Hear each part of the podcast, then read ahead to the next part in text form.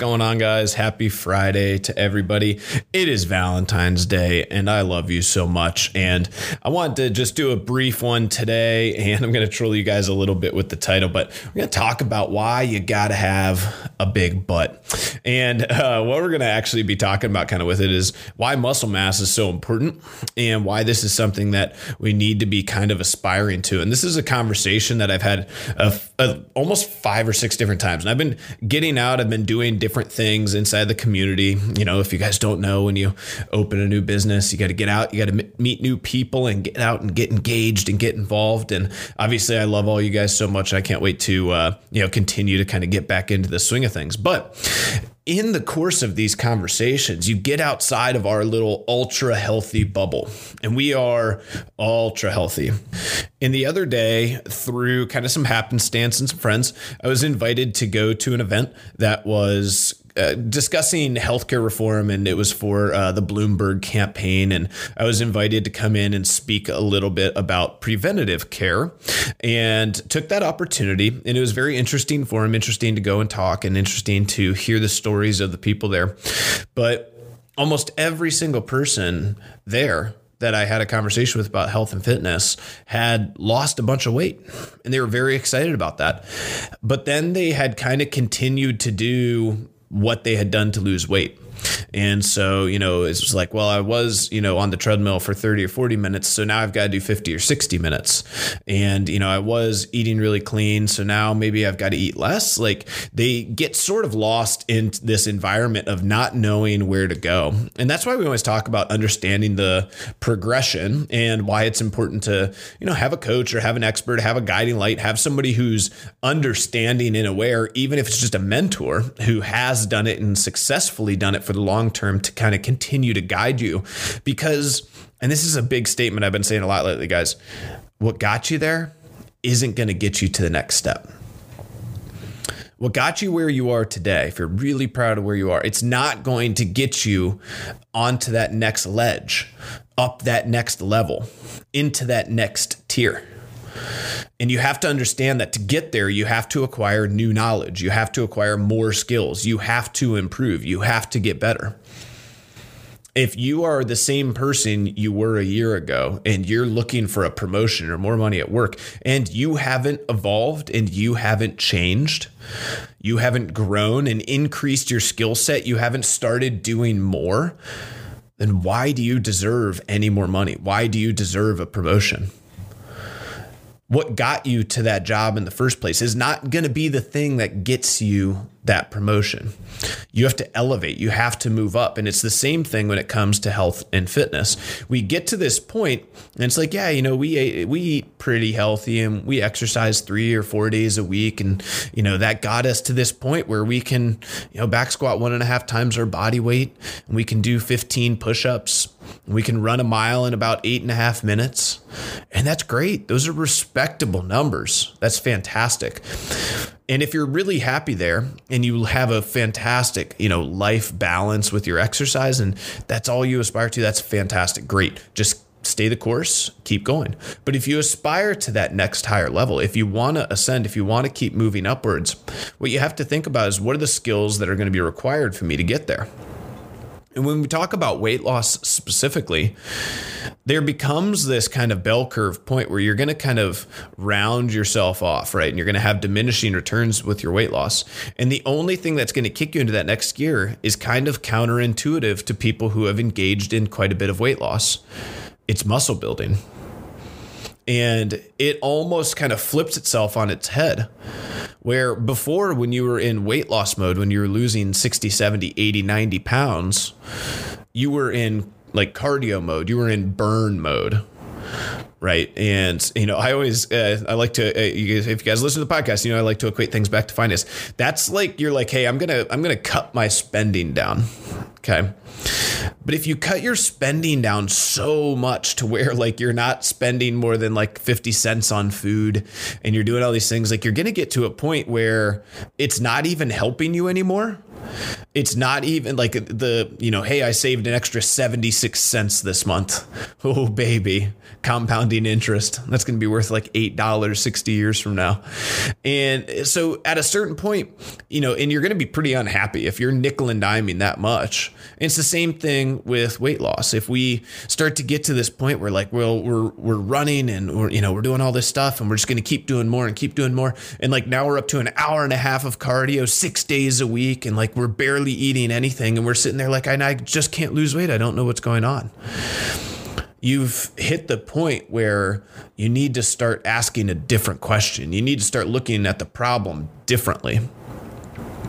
And muscle mass is how you kind of fix that. The right question is, you know, what is going to take me to the next level? What is going to get me, you know, a higher metabolic rate is the right question for the long haul. So I have that compounding interest of burning calories while I sit on my butt and do nothing so that I can start to eat a little bit more healthy food still, right? But eat a little bit more so I can increase my metabolism, fuel my body, and build muscle so that my nutrition starts to work for me instead of being something that I have to avoid or something that I have to like put into this scarcity mode that maybe quote unquote worked, maybe worked for the weight loss, but will not get you to that next level. And this is very true when it comes to weight loss, but it's also true on the opposite end when we start talking about performance. We start thinking about, you know, if you guys have uh, been lucky and you're kind of like me where you know you were set up with either really good genes and good metabolism which i think is is me when i was young or your family had pretty good you know healthy nutritional habits when you were young as well and you really haven't struggled with being overweight in your life if that's you, that's fantastic. But the, it's no it's no different, right? Your your problems are going to be one and the same. And what it's going to look like here is we're going to start to get to this performance level, and whatever it might be, whether you're doing marathons or you're doing powerlifting or you're doing Olympic lifting or you're doing CrossFit or you're doing whatever, it doesn't matter. The answer is still going to come back down to you have to run through, as Greg Glassman would say, the fundamentals with a fine tooth comb, and you have to get stronger there. And so we think about with this, and the reason why I say you got to build a bigger butt is well, your butt and your hamstrings are a gigantic chunk of muscle. And so what you can do is you can kind of start to look around and you start to see like you know I'm lucky to have a lot of really big butts around me. And when I look at that, I look at people who have started to understand the long tail of health and fitness. Right? I see people who squat, who build muscle, who put on size, who understand that you know having a bigger butt is not only long-term health and wellness and development, but it's also going to make you harder to kill, right? It's going to keep disease away. It's going to make you stronger and more powerful from your central place. And these things, these stabilizers, when we really start to look into a lot of these people I've been coming into interaction with over the last little bit, usually that's where we're struggling, right? Maybe they're collapsing their arch, right? They have a really, really rough time externally rotating their hip. They've got bad backs they aren't stabilizing from the right places. They aren't stabilizing the right way. They're maybe plateaued on their weight loss. And if they were to develop a really good squat pattern, fantastic split squat and lunge, mobility and strength, what they would see is those plateaus, whether they be performance or whether they be weight loss or whether they be health and wellness, they would start to get fixed. And so, in this weird kind of roundabout way, we think about the goal of building stronger, bigger hamstrings and butt, muscle butts, as you might say. We think of that goal as sort of indicative of a higher level. And so I think this is an oversimplification, obviously, but the concept of understanding that at a certain point we're going to kind of hit this plateau. And with that plateau, it's going to come the necessity for us to kind of think, think back and ask a different question. And that kind of concept of understanding that I have to ask the right question before I can look at the problem the right way. Because I'm having this conversation about weight loss with people, and you can tell that, like, it literally is blowing their mind to have a health professional tell them that the reason they're not losing weight is because they're not lifting weights. They have this moment where you just like shattered their assumptions. You shattered their beliefs. You shattered everything that they knew or they thought they knew. And like you watch people and they go through this moment and they're like, but uh, that can't that can't be right that can't be right. Right? Like treadmill for hours, cutting calories. Like that's how you lose weight. That's right. Like that's what I've always been told. And that's what's worked for me up until now. Was I cut calories and I ran a ton. This guy, he can't be right. There's no way. And I'm going to play you guys a fantastic clip the other that I listened to the other day. It's a little bit weird because the guys are kind of hyper intellectual who are having the discussion, but it's about Elon Musk and it talks about the discomfort of coming face to face with your assumptions, with your reality.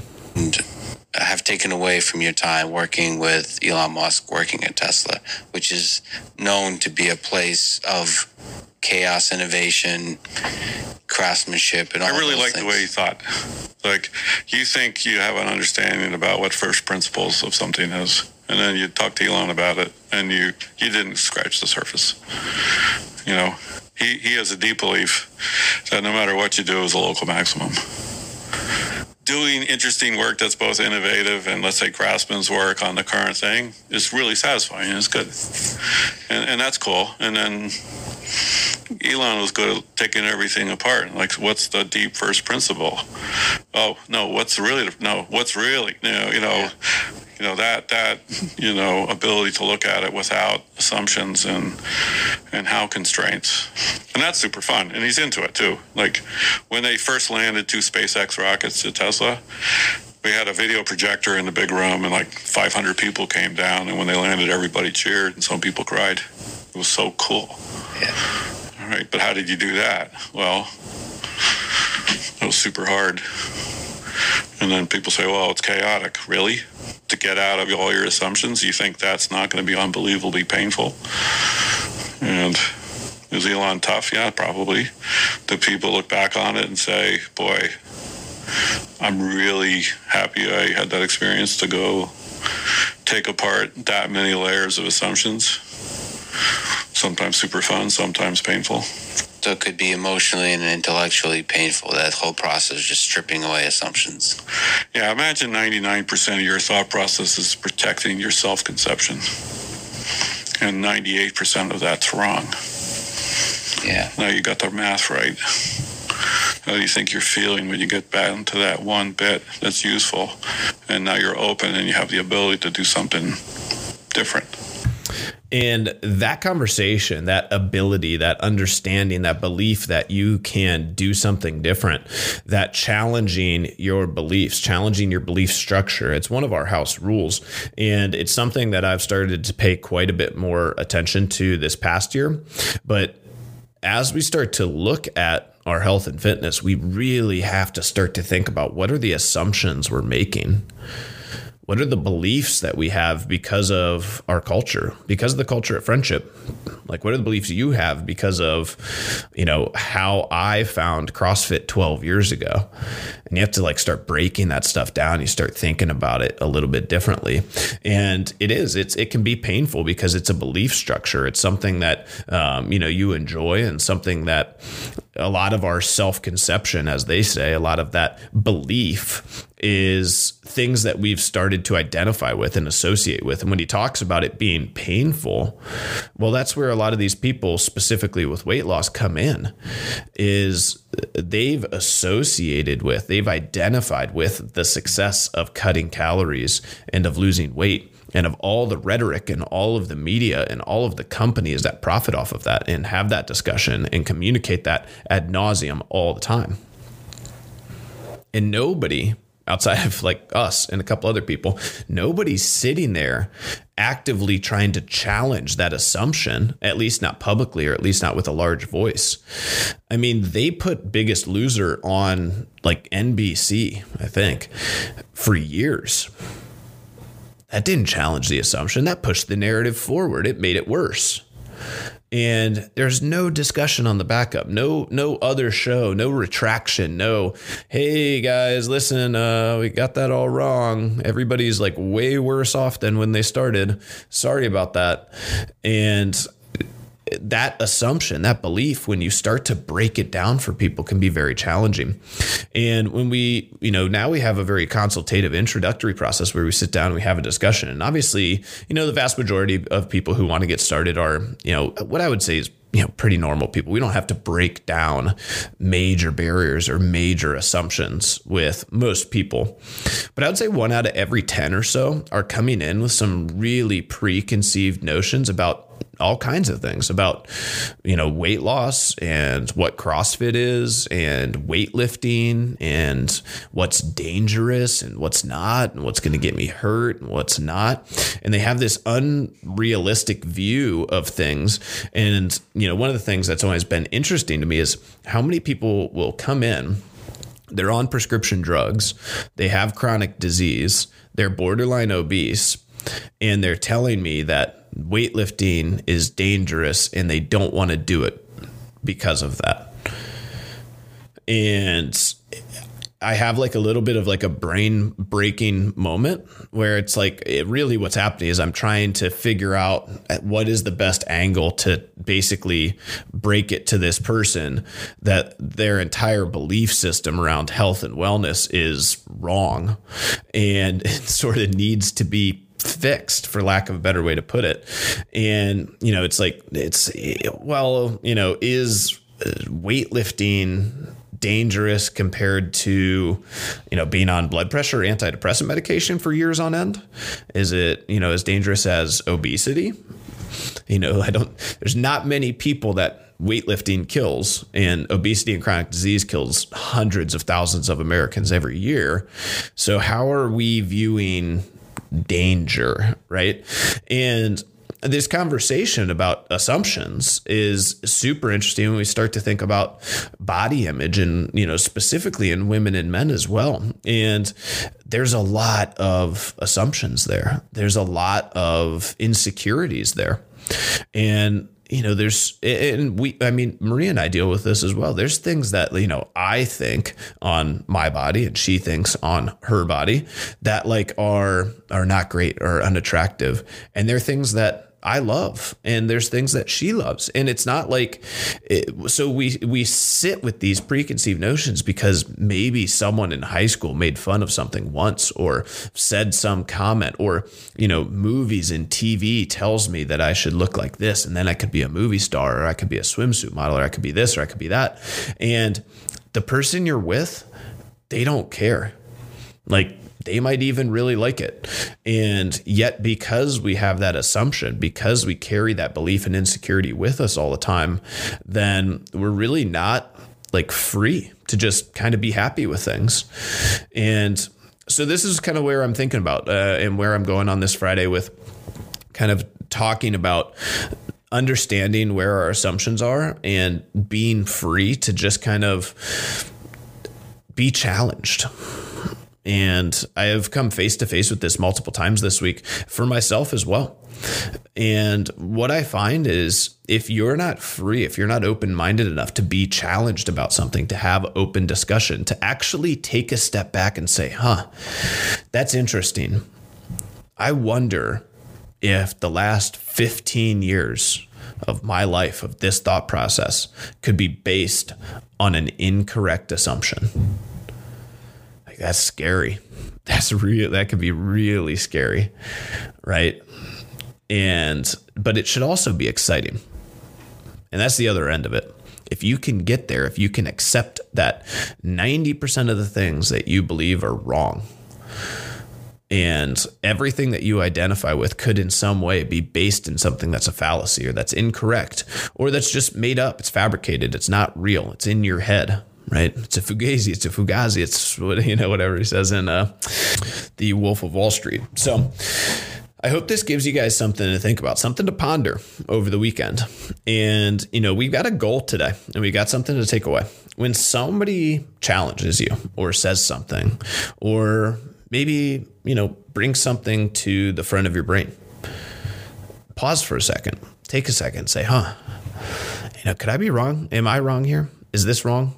Is my am I assuming something that's not real? And challenge yourself a little bit right? See what happens. And if you can get to that place of open mindedness, and you might not be able to, and a lot of people on the things, you know, the more long term the belief is held, the more, you know, people or resources that you think have confirmed that bias or those assumptions, the harder it's going to be to break. Or as they say in that clip, the more painful it's going to be to break. And it's painful because you've made life decisions maybe on that right? You think about these people losing weight. You Think about people who continue to spend hours and hours and hours away from their families on a treadmill, cutting calories, unhappy with what they're eating, unhappy with the amount of time and effort and energy they're spending on this just to lose some weight. And they're wasting their time, they're spinning their wheels. Like, that's a tough thing to say, well, shit, that sucks because I've spent a lot of time doing that.